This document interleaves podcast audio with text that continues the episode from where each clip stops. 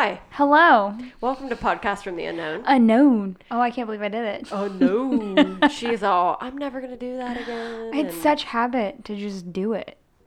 right, right, right. So, um, we last week we said we were gonna do folklore, and uh, like that one, that subject is a little tricky because I get lost between the difference of folklore and urban legend. Yes, I do too. I get confused. So we either did folklore or accidentally did urban legends. Either way, they're just old stories passed down from generations. No one knows for sure if they're true. I think folklore is like um it can be interpreted differently based off of like Different different, cultures. cultures. Yeah. Whereas like an urban legend is something that is like just a story that kind of pretty much stays the same. Yeah. I could be wrong. No, I think well, and um when you think of urban legends, you more so think of like the like um commercialized ones like The Hook Man and Bloody Mary and stuff like that that's been in like movies Yeah. and TV shows and but like I I guess I just get lost between the difference sometimes. So Yeah. I guess I apologize if I've picked something that's more an urban legend than it is a than it is folklore. Someone should um like in the comments Let us know. let us know the difference God, if Blake just know. brushed up against my leg, and I got. I was like, "What is touching me?" Also, Super nervous. kudos to you guys if you made it through the last episode with the dishwasher beeping. Um, Yeah. Uh, that won't be happening again. sorry. Okay, so a little a little life update though. We both so Jules is fully vaccinated now. Um, on Thursday we went and got those done, and I got my first at the same time she got her second. yes. and I was completely fine. I my arm wasn't even sore or anything like that. Um, I didn't like I had when we got home. I would say like a few hours later because we got them at around like one p.m. on Thursday, and I would say by like six or seven I had a headache, but I had also had a dull headache all day anyway. Yeah. Like when I woke up, I kind of had it, so I don't really blame that on the vac the vaccine. Um, but I was completely fine. But you kind of obviously you got your second shot, which is a little bit different. Yes. So I um try to be like as transparent as possible, even though I want people to like get the vaccine. Yeah. Um, but I did not feel good at all. Um, probably like exactly 12 hours later after my shot, like around like one or two o'clock in the morning, I started to not feel good. Um, and it just kind of got worse as the night went on. And then Friday, I felt horrible and I just pretty much slept like all day. I kind of had body aches. Um, I had a headache. I was extremely tired. Yeah, and that Um, was really it. I mean, it yeah. wasn't anything extreme, and it wasn't anything that like you hadn't heard other people eh, had Yes, experienced. yeah. Um. I took um, ibuprofen a couple times. Yeah. I drank a lot of water and I just slept a lot. And Yeah. that's like truly the best thing that you can do because I feel okay now. I mean, I'm still a little tired from Mm-hmm. it, which is pretty normal for the first like week after. But oh, and my armpit was swollen. Yeah. The lymph node, my lymph nodes and my armpits were swollen too. Yeah, Which, if you've never had that happen before, it's it's weird. It's fucking weird. And You're you like, put- what is wrong? This is something is not right.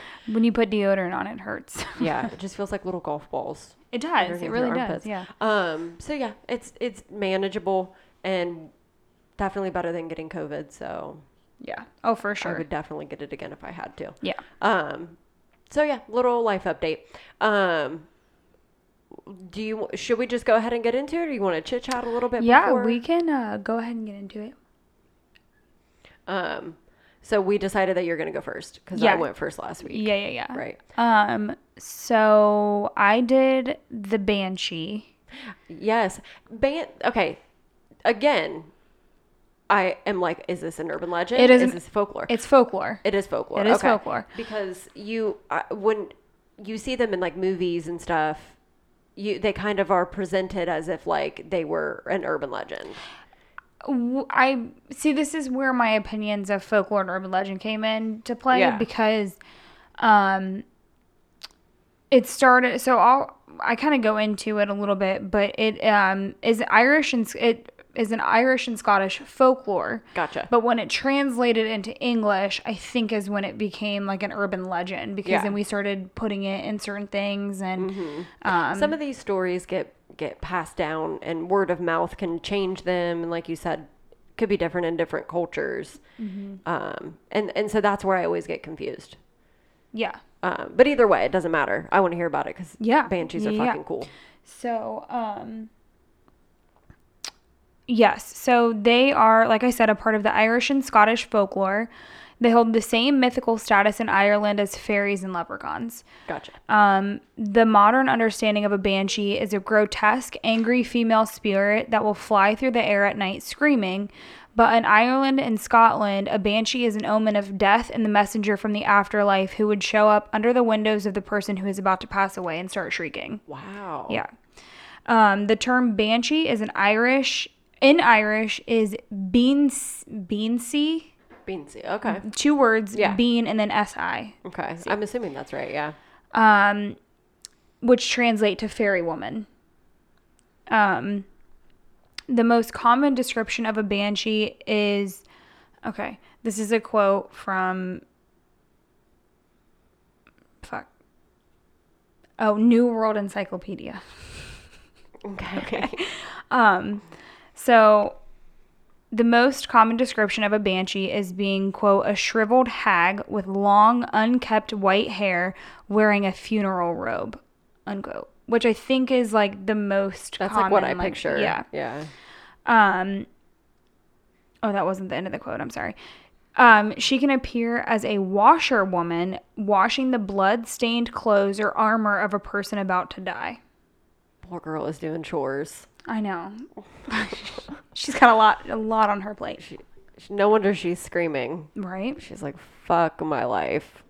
Um, she has also been seen as a young, beautiful woman. So people have seen it both ways. Yeah. okay. Yeah. Yeah. Yes. Because then, isn't there another? Oh, sirens. Sirens that I get kind of confused with banshees because sirens are like pretty like mermaid like I don't know what women is. that like um lure men at sea to their deaths Oh, type yeah, yeah, situation. yeah. So then I get confused between um I get confused between those two. So I think um, instead of like luring people to their deaths, a It's banshee is signify. a warning. Yeah. Okay. Um, she has always been seen as having long hair and always is seen wearing a long flowing robe. Um, her most distinctive feature is her cry, which has either been heard as a low moan or a loud shriek, but it usually saddens those who hear it. Which is kind of sad. They get a little in their feels. Yeah, they get in their feels. Well, because you know what's about to happen. Well, you know somebody is gonna die, and you're. But I also would be like, cool, it's gonna be me. My anxiety would Mm-hmm. be like, it's you. She's talking about you. She's coming to get Good luck. your ass. So Um, the banshee first appeared in Gaelic, Gaelic, Gaelic. Yeah. Gaelic legends. It was said that several banshees appeared when someone great or holy was going to die. So you wouldn't just have one; you'd Oh, have it wouldn't be just any. It just wouldn't be just any Joe schmo she was talking about. Yeah. So if if you saw or heard more than one banshee, someone of power was going to pass away. Gotcha. Um, when a citizen of an Irish village would pass away, a woman would come and sing a lamnet at their funeral. Uh, this is another quote. Quote, music in those times were often connected to the spirits and fairies that were believed to inhabit the woods. So they, so, um, people heavily believe that these banshees aren't, aren't like, they're fairies, basically. Okay. That they're the same thing. gotcha. Okay. Um, on occasion, a fairy woman would start to sing before a family was informed of the death of a loved one who was far away, which in turn, this singing became the first the families would hear about someone passing. So let's say, like, you know, you are at your house and you hear a banshee singing. No one there has passed away, but someone who's like far overseas or whatever, it's a warning to you that they're about to die. Okay. Um. oh god, okay, I'm gonna fuck up these names. Um, according another quote, according to legend, the six noteworthy families of Ireland, the O'Neills, O'Donnells, O'Connors, O'Learys, O'Tooles, and O'Connas. O'Connas? They're all O's. I know. Um, each had a woman spirit who acted as a harbinger of death. Having foresight, she would appear before the death before the death weeping. It was believed that the banshee sang such a sad song because she was a friend of the family. Oh, okay. Okay. Mm-hmm. That makes sense. Um, so I guess for me, like I didn't realize that banshees were so like um heavily surrounding death. Yeah. Like I, I always just thought that they were like some type of spirit.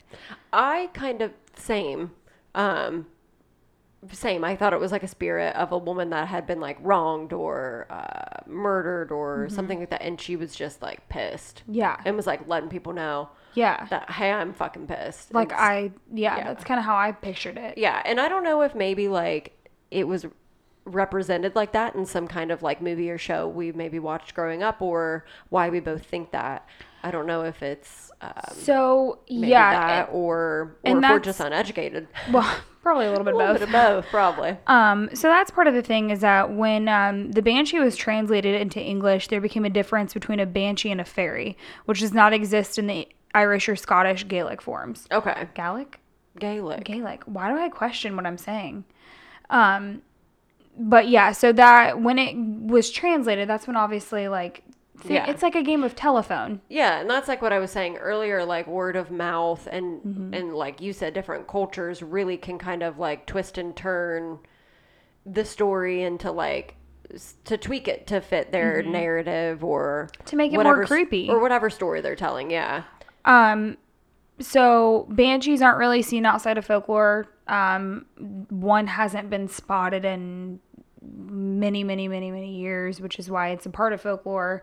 It's Right. not like Bigfoot or Yeah. like a cryptid that's been seen or that shit still happening Yes. like to this day. Um, banshees are often talked about in the forms of poems, limericks, nursery rhymes, and superstitions, but they've also been incorporated now into movies and video games. Right. Which I think is why maybe you and I have this understanding that they're um, these like evil spirits or they're, Mm-hmm. they're bad. Which I mean, they don't represent banshees in, in and of themselves don't represent It's anything like they're good. doing the killing Right. themselves. But, you know, we have turned them into these like horror Horror, yeah. things. Like, Yeah. you know, you see them in these like scary video games and, and then that's the impression that you get of them because Yeah. you you don't you may not understand that you're seeing a banshee. You might just think that you're seeing some long white haired woman, old woman Mhm, yeah. who's creepy Yeah. in a video game. Yeah. But that's not what it represents. Right. And yeah, and it, go- it just goes back to um, them twisting it to fit whatever story they're trying to tell. Yes. You know, what's going to get the maximum scare Yeah. out of out of the story and and then it gets and that's why I like to to do the research and to talk about these things because it kind of can take it back to its roots and Yeah. and explain where it started from and what they originally in real life actually like represented which was she was coming to be like somebody's going to die.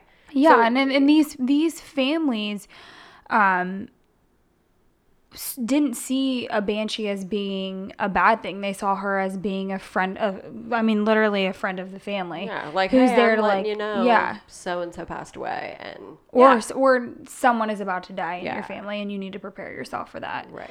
Um th- there is a kids book. Oh, there, There is a there kids book called Hush Now Banshee, a not so quiet counting book and you can buy it on Amazon for 12 bucks. That's pretty awesome, actually. yeah.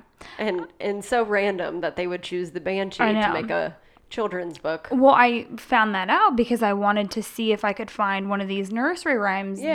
that surround that has to do with a banshee. Yeah, And I couldn't actually find one, but I did find that book, which I mean, we're incorporating banshees into children. Mm-hmm. that's really funny, but really awesome, and I want to get that Oh, for yeah. my child. 100%. Um, that's super cool, and and the thing about banshees is like I feel like it's not one of those stories that's so crazy that it's unbelievable.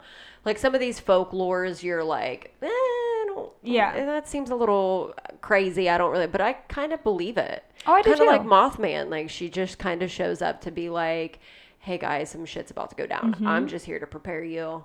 Don't shoot the messenger, and then she's Yeah. out. You know, like Yes. I believe it. I believe it. I um because this one wasn't very long. Um, I know that you remember I took a folklore class. Yeah. And in college, um, yeah. yeah, and one of my um, my final project in that class was over Crybaby Bridge. Yeah, let's talk about. Okay, Tell us about Crybaby Bridge So- because it's a Ohio in Ohio. It's in Ohio. Right? Okay. Mhm. I literally did not do research on it. Like, so this is just based off of what I remember from it. Yeah. I mean, I did research at the time, but not recently. So I don't, I could not tell you exactly where in Ohio. Um, but basically, the the idea of Crybaby Bridge is that there's a couple different things. So um, people say that a woman um, threw her baby over the bridge Yeah, I did know Um, that. Yeah, yeah. I think you because told she me that. yeah because she was like shamed for having a kid Yeah. um another one is that i think it was that a couple had lost their baby on the bridge um like the woman miscarried and the other one i want to say was that a baby drowned there. So either way in all three stories a baby has passed away on the bridge in some way shape or form either on the bridge or was thrown into the water. Okay. um, now the story is that if you cross this bridge at night, you can actually hear a baby crying, and um, so I think that part always kind of like freaked me out about it. And when I took this class in, in college, I think that that's kind of one of the things that stuck out stood out to me was because it's like haunted. It's like a haunted bridge, but Yeah. it turned into folklore because no one can prove what happened. You just have all these stories of, and it's the same th- three or four consistent stories of what happened, but everything is the same. You go across this bridge at a certain time of night, you can hear a baby crying. Yeah, that's so creepy. Yeah, And I love that it's in Ohio I know. because we could add it to the list of We could add it to spooky travels. I don't think you can actually go across the bridge anymore. I think they closed it down. I don't think it's safe. oh, okay. Well, I mean, uh, it's probably pretty old. Yeah. Huh. Yeah. Very creepy. Yeah. And I want to say, isn't there a movie? A Nickel. I'm gonna look it up right now. little live research. I swear there's a movie um, that Nickelodeon did about Crybaby Bridge or something like that, and it ended up getting banned because it was like actually scary. It was like scaring Really? children. Let me look it up. I could be making stuff up, which if I am, I apologize. Yeah. Um yes, yes, yes. Okay. So I'm looking this up. This is an article from mentalfloss.com. So let's see if it's true or not. The Legend of Crybaby Lane, the lost Nickelodeon movie that was too scary for TV. Several years ago, rumors about a lost Nickelodeon movie branded too disturbing for children's television began popping up around the internet. They all referenced the same plot. A father of conjoined twins was so ashamed of his sons that he hid them away throughout their childhood. After one twin got sick, the other soon followed, with both boys eventually succumbing to the illness. To keep the town from discovering his secret, the father separated their bodies with a rusty saw and buried the good one at the local cemetery, and the evil one at the de- end of a desolate dirt road called Cry Baby Lane, which also happened to be the title of the rumored film. According to the local undertaker, anyone who ventured down Cry Baby Lane after dark could hear the evil brother crying from beyond the grave. Crybaby Lane then jumps to present day, well, present day in 2000, where a group of teens sneak into the local graveyard in an effort to contact the spirit of the good twin. After holding a seance, they learn that the boy's father had made a mistake and mixed up the bodies of his children, burying the good son at the end of Crybaby, Crybaby Lane and the evil one in the cemetery, meaning those ghostly wails were actually the good twin crying out for help. The teens realized the error too late. The evil twin had already been summoned and quickly began possessing the local townspeople. What the fuck? This is supposed Keep to be a in mind, Nickelodeon? this was a movie that premiered on a Saturday night before Halloween in the year 2000 on Nickelodeon. Oh my god. I wish I could have seen it.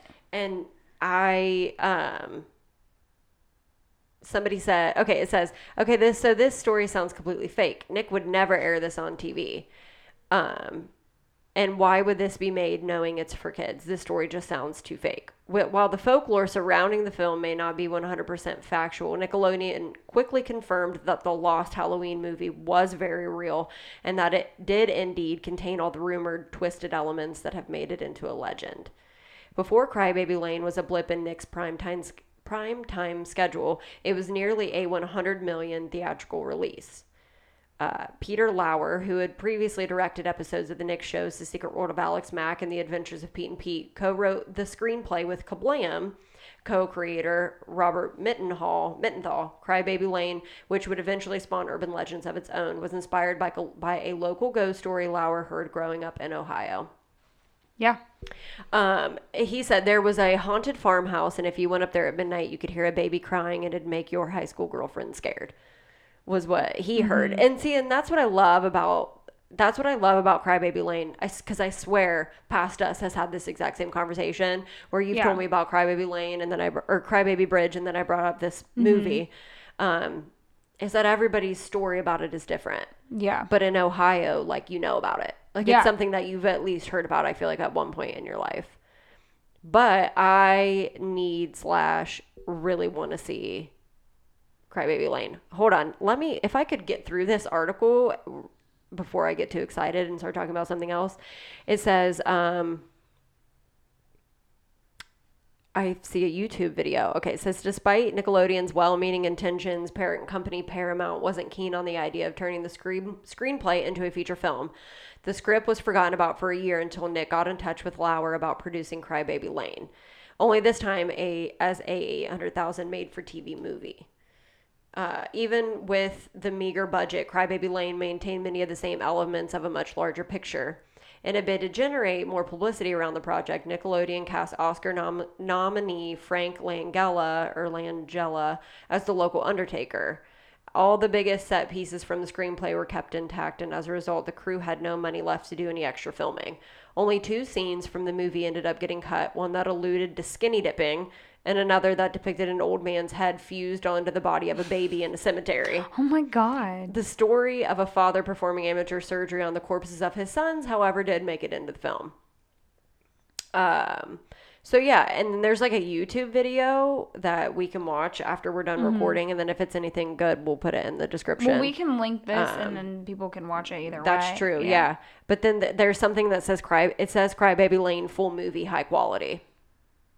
YouTube. So Oh so we, that we might be watching that tonight. Yeah. So anyway, um, very cool. Yeah. Both of your top, both of those are very very cool. And um, if we find out where Crybaby Bridge is in Ohio, Which I can Google. it. we should go because that could be like a a quick trip. And if we are feeling up to it, we could record it and uh, put it on our YouTube channel. We keep talking about creating Doylestown. Doylestown. Where's Doylestown? Apparently, though, it's okay. It's located on Galehouse Road between Rogue Hollow Road and Hametown Road. Okay. And and what, I'm sorry, what'd you say? Doyles- Doylesville Doylestown. or Doylestown? But I think that there's more than one Crybaby Bridge. There's like other states have their version of Crybaby yeah, Bridge. yeah. This is just Ohio's version. Mm-hmm. And this is the one I did my Okay. uh, project on. Well, we're probably gonna go this summer. Yeah. A little hot girl summer shit. Oh my god. Okay, so um, is there anything else you want to add on No, uh, I- Banshees or Crybaby Bridge? no, I feel like folk. Unfortunately, folklore is not, Not as long to tell. Yeah, as like some of these other stories. yeah, I agree. So okay, so I kind of, I definitely took a way different turn for mine. Okay. Um, I chose to do Skinwalkers. Ooh. um, which it, it is also folklore because it's rooted in Navajo con- uh, culture, um, and it's um, it's old. I mean, it's an Yeah. old, it's an old story. Maybe that's what different dif- differentiates Is age? is age. that could be, yeah. like maybe folklore's been ar- around a lot longer. God, I wish I could remember what that class taught me, and I just can't. Isn't that funny how you learn things in school and then they go out of your brain just as soon as you yeah. learn them? Um, and I feel like a lot of times with stuff like that, I don't appre- I like don't appreciate it at the time. Like, I remember when we learned like Greek mythology in high school? Yes. Like, I unfortunately was like, fuck this. Like, I don't give a shit. But now I'm like, ooh, And I we were talking to my mom about that the other Yeah. day. Like I wish that I could go back and appreciate these things as I am Yeah. now. Yeah. Because like doing a podcast, taking a folklore class would be incredible. Ideal. Yeah, that would be ideal. Absolutely. Okay, so yeah, I did skin I did skinwalkers. There is quite a bit to tell with skinwalkers because it's it's still a thing right Yeah. now, like to this day. So in the Navajo culture, a skinwalker is a type of harmful witch who has the ability to turn into, possess, or disguise themselves as an animal. This witch is called, and I'm gonna mess it up.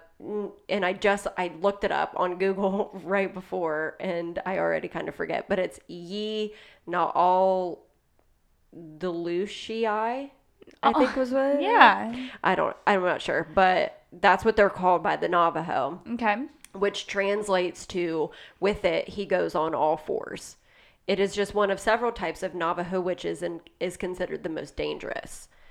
For the Navajo people, witchcraft is just another part of their spirituality and one of the ways of their lives. So it's a normal thing for them. As such, witchcraft has been long part has long been a part of their culture, history, and traditions. Witches exist alongside humans that are not considered to be supernaturals. They're just people. Yeah.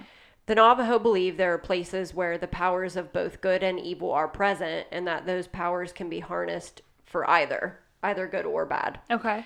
Medicine men utilize these powers to heal and aid members of their communities, while those who practice Navajo witchcraft seek to direct the spiritual forces to cause harm or misfortune to others.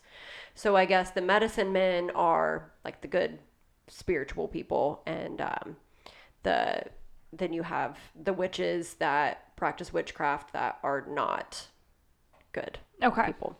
Um, this type of Navajo witchcraft is known as the witchery way, which uses human corpses in various ways, such as tools from the bones and concoctions that are used to cause harm, um, curse, or kill their intended That's not victims. Yeah, So it's like a voodoo doll in a sense, kind of. their it's like Their their, version, version. I guess. Yeah.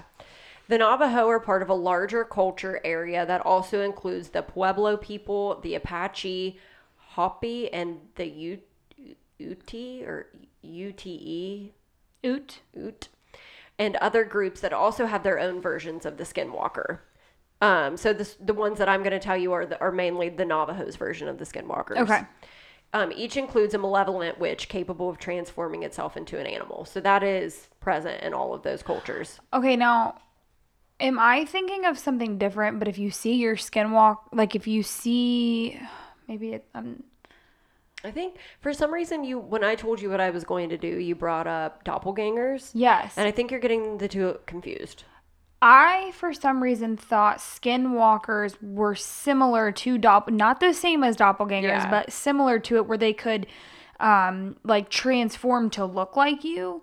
But it means bad things are coming if you see it. Right. So I'll get into it. They don't quite do that, but Okay. they do do something a little similar. Did I learn this from Ghost Adventures? Potentially, yeah. Which I will also get Maybe into I'm later. thinking of the. You know how you? Oh, it doesn't matter. We'll talk about it later. Okay. so sometimes these witches have evolved from living their lives as respected healers or spiritual guides who later chose to use their powers for evil. Though they can be either male or female, they are more often male. They walk freely among the tribe during the day and then secretly transform under the cover of night. Oh God. In order to become a skinwalker, he or she must be initiated by a secret society that requires the evilest of deeds, the killing of a close family member, most often a sibling. After this task has been completed, this individual then acquires supernatural powers, which gives them the ability to shapeshift into animals. Imagine if it didn't work. Right? Then you'd be like, fuck, I I killed my brother. I killed brother. my brother or sister, and it didn't work. Oh boy. Most often, they are seen in the form of coyotes, wolves, foxes, cougars, dogs, and bears, but can take the shape of any animal. Those are just the ones that have been spotted the most. They, they then wear the skins of the animals that they transform into, hence the name skinwalker, And sometimes they also wear animal skulls or antlers atop their heads, which is said to bring them even more power. Oh, okay, okay. So I I think I've it- seen pictures of this Yes, yeah. before. Okay. Which I think the picture I'm thinking about using for um, like social media depicts it's like a drawing of that of them Okay. wearing the skins and the and the skull. I wonder if this, and this might sound just absolutely fucking bonkers, but I'm to say it anyway at the risk Yeah. of sounding stupid. I'm wondering if Skinwalkers is where, um, like, movie and TV show writers get the idea for like werewolves, how they are human during the day and then they transform at night, but when they come back, they're still wearing like the wolf fur or whatever. Mm-hmm. Yeah, I think it reminds me of the Goosebumps episode Werewolf Skins. I think that's what I'm thinking. Have you seen that episode? have. and it's like the guy, the kid's aunt and uncle are Yes. werewolves, but they have to have their skins. I think to that may be what I'm trying to think of. Yeah.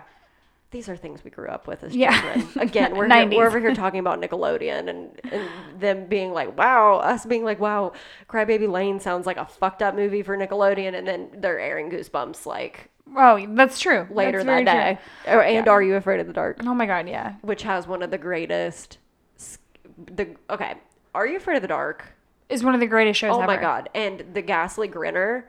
Yeah. He is fucking terrifying. There's a lot of Are You Afraid of the Darks and Goosebumps episodes Yeah. that I remember very, very Traumatizing vividly. you. That traumatized me. Like um the mask one. Um, Haunted The Haunted Mask. yeah. That, I oh remember my my brother had it on a tape, uh, Mm-hmm. cassette tape, and I wish I could find those because you would so appreciate them now that you're getting back into cassettes. Do you, does your family still have them? Does James still have them, or I your don't know, mom I'll have have, to them ask. somewhere? But it's uh I'd love to have those. read alouds. It's Yeah. like um they take it from the show Essential- and they essentially audiobooks for Yes. the, in the '90s, basically. but with like side of sound effects and like you know it sounds like you're listening to a show That's fantastic.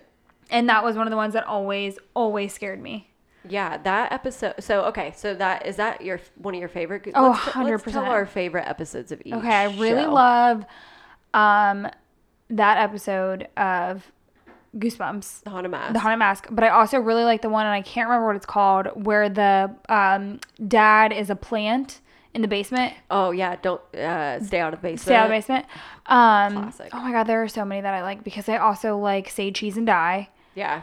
Um Little Ryan Gosling is in that one, right? Yes, I believe so. I get that mixed up with um Are You Afraid of the Dark has their version of like say cheese and die. Yes, that's and the I, one I with the can't clown, remember right?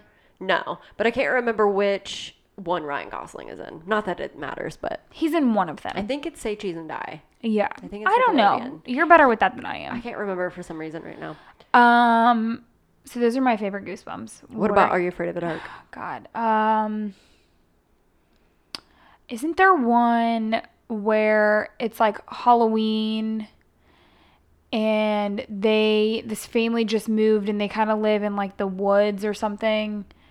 Um, maybe it's werewolves. Maybe it's werewolves that come to their house at night or something. It's like their house is in the middle of the woods Yeah. and they, Are you thinking of uh, Fever Swamp, which is a Goosebumps episode? maybe so. They move in and he finds Yes. that really cute dog and yeah, that's what it is. Okay, Fuck, I don't know. But I can't think. I can't think of any Are You Afraid of the Dark episode. It is easy to get them mixed up. Wait, the mascot one is that? Are you afraid of the dark? That's ha- R.L. Stine's damn it. Haunting Hour. I don't know which then. is oh my god, terrifying. Clearly, I need to go back and rewatch Are You Afraid of the Dark because I can't currently think of any episodes. So I got really into the Haunting Hour because it's like um like newer like Goosebumps, even though it's not called Mm-hmm. Goosebumps.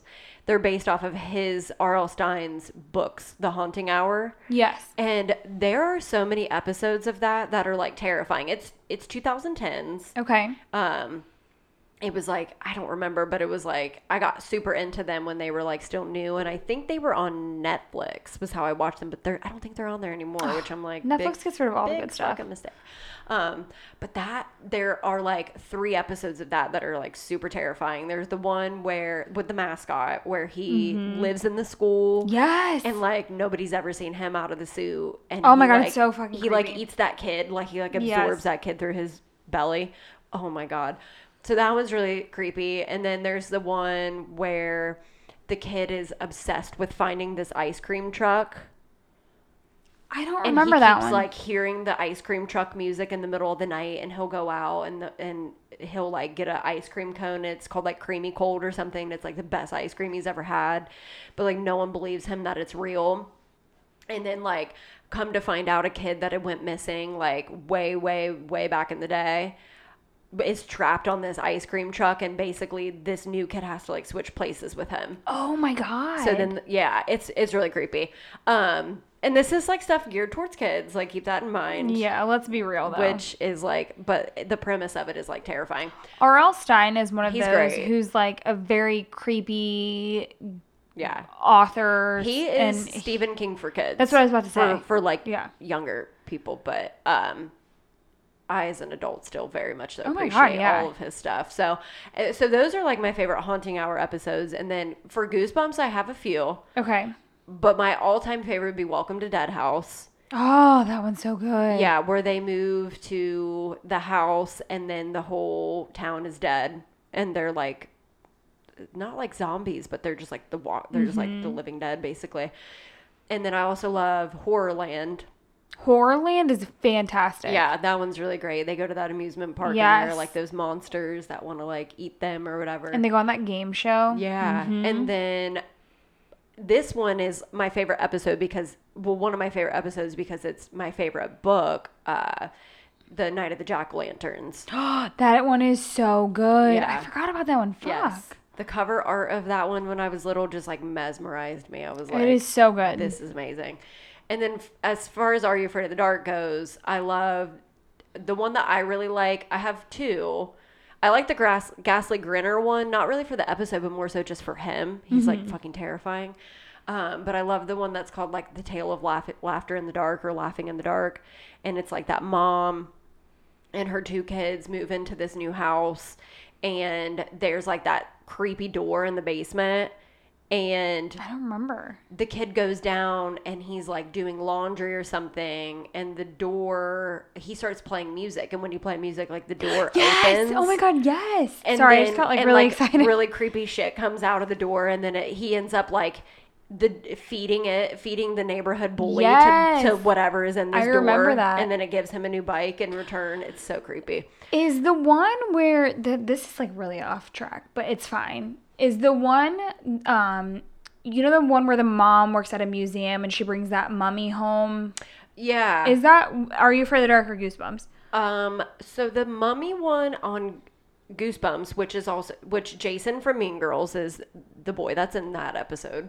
Randomly, my brain like is the brother filled and with sister. useless shit. Yeah, and it's like a brother and sister, and they go to visit their uncle or something who works in a museum, and the mummy comes back. That's the Goosebumps episode. No, I'm thinking of the one where the mummy is in the basement and he the mummy is there Yeah. temporarily Yeah. until it can get Yeah, so I think that that one is Are You Afraid of the Dark? I like that think so. episode. I think because yeah, I think it is, and I, I can picture. it. I know exactly what you're talking about. We need to just watch Are You Afraid of the Dark? Mm-hmm. I just- have all the seasons. I know you do. You bought them for me like what four years ago for my birthday. I did. I did a whole 90s theme for you, and I got you that and the Space Jam water bottle and a bunch of other random Michael's stuff. secret stuff. Yeah. So yeah, I'm for those who don't know or can't tell, I'm super super obsessed and stuck in the 80s and the 90s. Mm-hmm. Like poor Jules.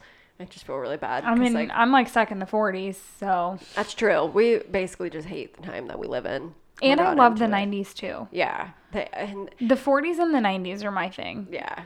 Yeah. They're both all yeah, all amazing. I just can't stand the 2000s or the 2010s. God, no. Like what the fuck were we thinking? No. Which it's weird because like people nowadays, like my little nieces and nephews, like I feel like they love the 2000s. Yeah, that's they feel about weird. the 2000s like we feel about like the 80s and 90s. I guess it's just weird to me because I can't relate. I can't relate either. I lived during it and it was awful. um, okay, so anyway, way off track. Back to Skinwalkers. Um, I don't really know how we got. I don't. We'll I have to don't go back and listen as to how we got so off Kudos track. to whoever made it through that last 10 minutes of uh, Yeah. Goosebumps talk. Okay. So anyway, um, oh boy, where was I? Oh, God. Okay, so they can wear the skins of the animals that they transform into, hence the name skinwalkers. Sometimes they wear their skulls and antlers atop their heads, which is said to bring them more power. They choose what animal they want to turn into depending on the abilities that they need for the task they're trying to complete. That's how we got on the topic of goosebumps. Yeah. Such as speed, strength, endurance, stealth, claws, and teeth, etc. They may transform again if trying to escape from pursuers. I guess those are the only times that they can like do it on the spot, maybe. Okay. Um, the skinwalkers are also able to take possession of the bodies of human victims if a person locks eyes with them. After taking control, the witch can make its victims do and say things that they wouldn't otherwise do or say. Okay. So maybe that's kind of what you were thinking I about. don't know what I'm thinking of. Uh, like the there's doppelgangers? the Yes, but they're not I don't think they're they were called doppelgangers. Mm-hmm. I don't remember. I really don't. We'll look it up after. Yeah. After we're done. Okay, so once they were shapeshifted, one way that others could tell that they're not a real animal is that their eyes are very different than those of an animal's eyes. Instead, their eyes are still very human, and when the lights are shined on them, they turn bright red. Alternatively, when they are in human form, their eyes look more like an animal's eyes. Okay. So that's a way to tell, I guess, if somebody is a skinwalker. If you come across a dog or a coyote in the desert. Are you a skinwalker? and you're like, wait a minute, is this a real coyote? Flash a light in its eyes, I guess. I'm gonna flash a light in your eyes in a little bit. okay. Looking, looking forward to that. I'm just kidding. the evil society of the witches gather in dark caves or secluded places, which remember in the Ghost Adventures episode, they go to Skinwalker Canyon and they go in a cave. yes, I do like, remember that. Super fucking freaked out. They do so for several purposes to initiate new members, plot their activities, harm people from a distance with black magic, and perform dark ceremonial rites. These ceremonies are similar to other tribal affairs, including dancing, feasts, rituals, and sand painting, but were corrupted with dark connotations. The evildoers are also said to engage in necrophilia with female corpses, commit cannibalism, incest, and grave robberies. Oh God. During these gatherings, the skinwalkers shapeshift into their animal forms or go about naked, wearing only beaded jewelry and ceremonial paint. The leader of the skinwalkers is usually an old man who is a very powerful and long lived skinwalker. Skinwalkers also have other powers, including reading other people's minds, causing disease and illness, and destroying property and even death. Those who have talked of their encounters with these evil beings describe a number of ways to know if a skinwalker is near. They make sounds around homes, such as knocking on windows, banging on walls, and scraping noises on the roof. On some occasions, they have been seen peering through windows. More often, they appear in front of vehicles in hopes of causing a serious accident.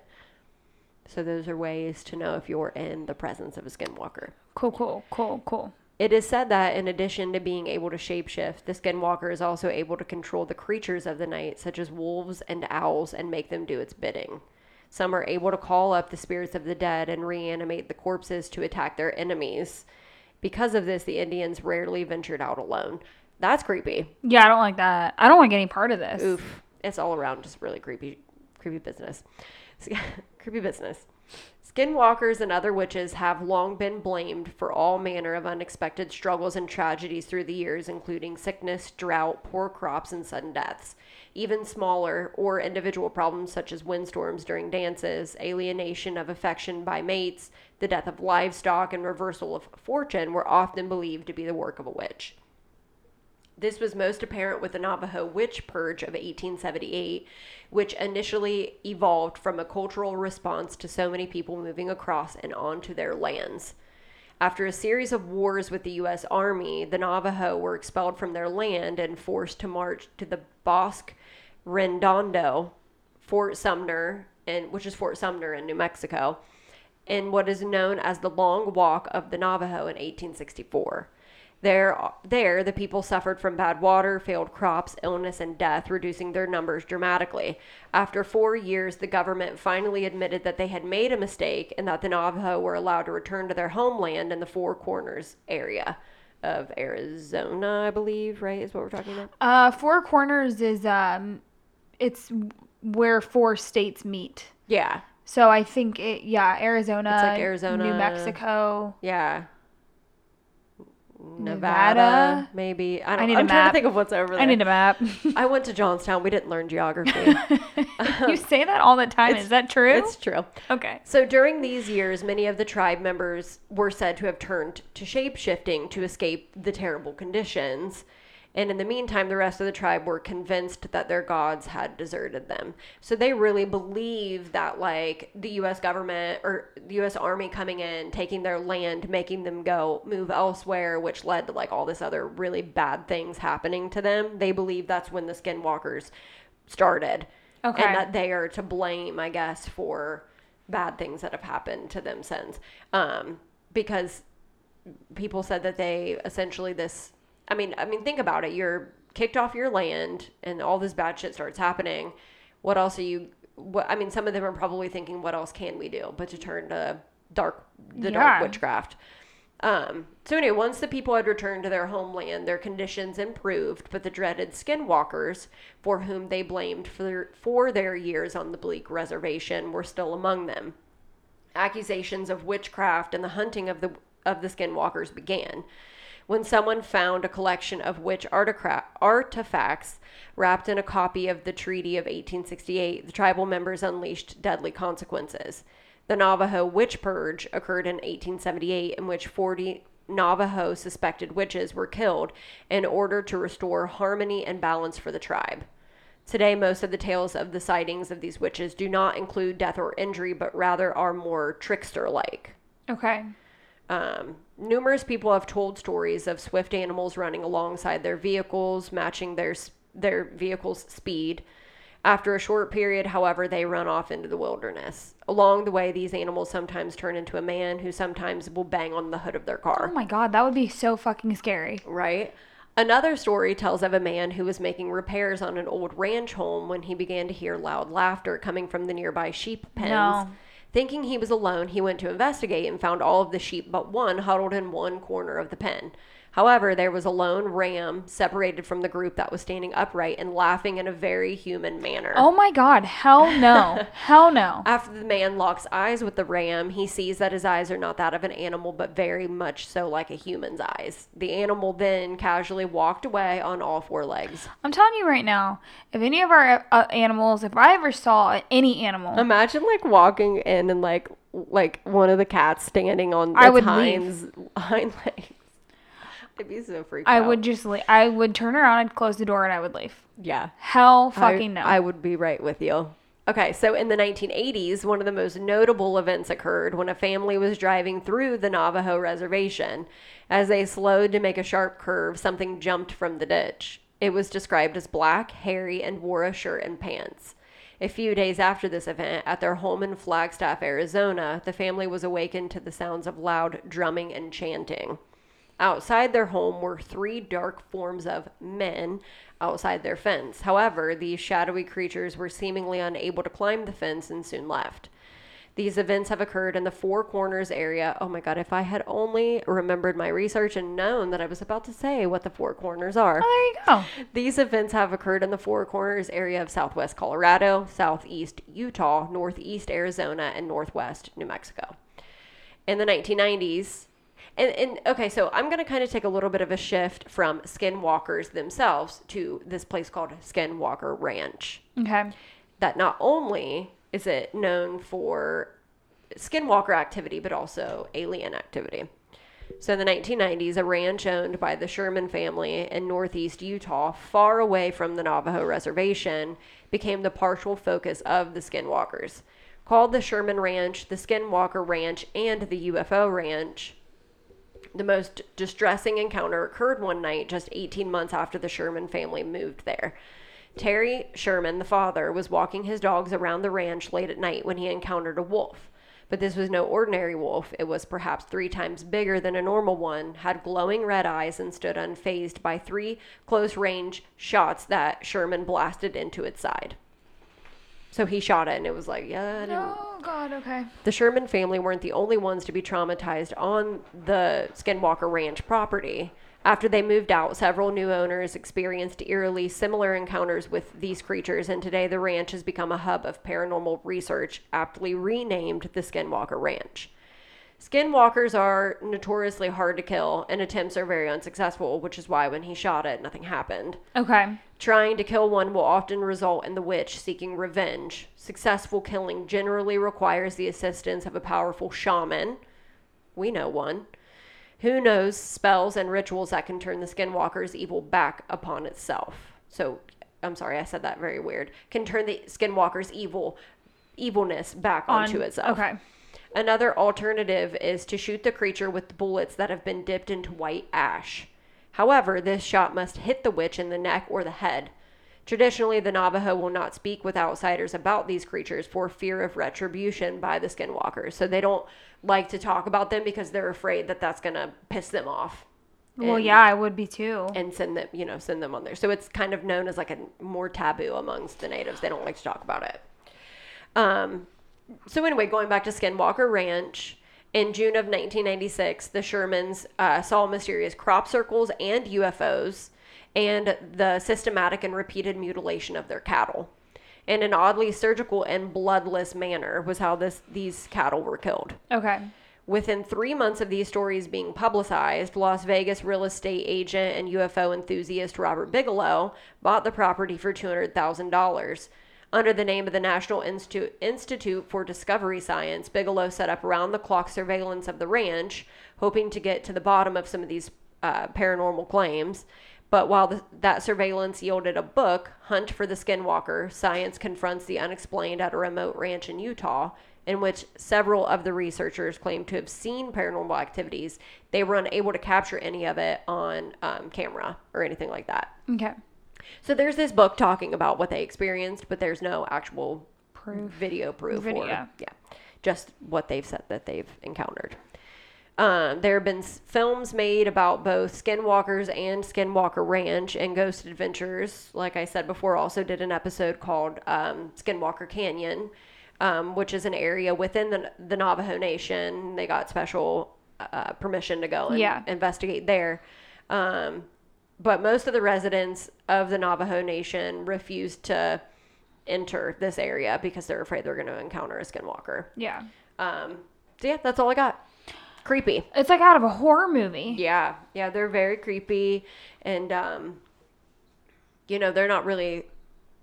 I, I just feel like they're afraid of them, so they don't really talk about them that much because they're afraid that that's gonna like piss them off and send. I would be know. too, though. Um, but yeah, I mean that Ghost Adventures episode, I believe I read aired in like 2017 or 2018. It wasn't very long ago, um, and it's uh, it's a pretty good episode, it is. Yeah. and it it go it'll go into a little more detail, and actually we'll have some, um, you know, from the Navajo themselves. They tell a little bit better about um, skinwalkers, but that's all I got. Well, good job. Very, creepy shit. Very creepy. Very, very creepy shit. And Skinwalker Ranch, also, I would love to add to our spooky travels list. And I just, I read last night in my research that I was doing that Post Malone just recently went there. Oh yeah, you did tell me that. Yeah, which for those who don't know, Post Malone, also known as Ghost Malone, he was really into Malone. like paranormal stuff. He is. He was on an episode of Ghost Adventures. He was, yeah, and he's very, um, he's very much so into this type, Mm-hmm. same kind of stuff that we all are, um, the unknown, if you will. Yeah. Um, so yeah, that's that's Skinwalkers. Well, good job. Very very creepy. I've not seen besides Ghost Adventures. I've not seen any of the Skinwalker movies. No, I haven't either. Anything like that. So I I wouldn't be able to tell you guys if it's worth watch. But um, yeah. Do you want to pick a new stick, or do you want to do what we talked about last night? No, we're gonna do what we talked about last night. I'll let you go ahead and tell everybody because it was it was basically your idea. Okay, so we have decided that for just one episode, we're going to get back on the murder train and we're going to do old lady killers. Yeah. Old people that kill. Old people that kill. Which I don't think you guys know this. I don't think I've ever said it on the podcast, but old people freak me the fuck out. I think they scare a lot of people. people freak me out. Why? I don't know. They scare a lot of people. I don't understand. There's something. Really, Is it because they're fragile? I don't know, but there's something very sinister about an old woman to me. I'm like An terrified. old woman killer? That's horrifying. Yeah. An old lady like just wandering down the road? Eh. Because who can you trust? Who are you supposed to trust more than somebody that looks like your grandma? And then they kill you. well, that's, That's true. scary as hell. But what are the odds that an old person you run into is going to be a murderer? You don't know, Jules. Okay. You don't want to know. You don't want to know those odds. Yeah, you're right. I probably You really don't. know. Um, so yeah, next week, old old women that kill. We chose to do specifically old women because they're creepier, and also I feel like a lot of the murders we've done have been male. Mm-hmm. So we're gonna take a little bit of a um, a turn. Um, and we, I already have my person picked out, and I can't wait for you guys to hear about her because she's fucking terrifying. I'm so excited. Um, it's really good. So that is all for our folklore episode. Again, like we always say, if we messed up any of this research or, you know, and that was not our intention to mispronounce or like these cultures, we respect them and Yes. we don't, I, wasn't our intention to like maybe represent something in a wrong way or disrespect it. So, um, but if we did mess something up, feel free to correct us mm-hmm. as always, or if we left out some cool facts, also feel free to fill us in and we'll mention it in the next episode. And as always, thank you for listening. Yes. Follow us on social media at Unknown Podcast on Twitter, Podcast from the Unknown on Instagram. Like, rate, review, subscribe, download the episodes on Apple Podcast app and on Spotify. All of it helps us and gets us seen by um, you know more people and um, yeah, all of it helps and Yeah. counts, and we really appreciate you guys. if you uh, share us on your stories, make sure you tag us so we can repost it also. Yeah, like we'll repost and um, uh, we like to hear your guys' stories too. So if you've got some really cool, like you know, ghostly experiences or just unexplainable experiences, just tell us and we'll, we will read it Yes. on the episode. Yes. So feel free to like start sending us those. We probably won't read them until we get quite a few of them built up, maybe. Yeah. And then we can do maybe do a whole episode on it, um, like a little baby episode. Mm-hmm. So thank you guys. Thank you. Uh, till next time. Bye. Bye.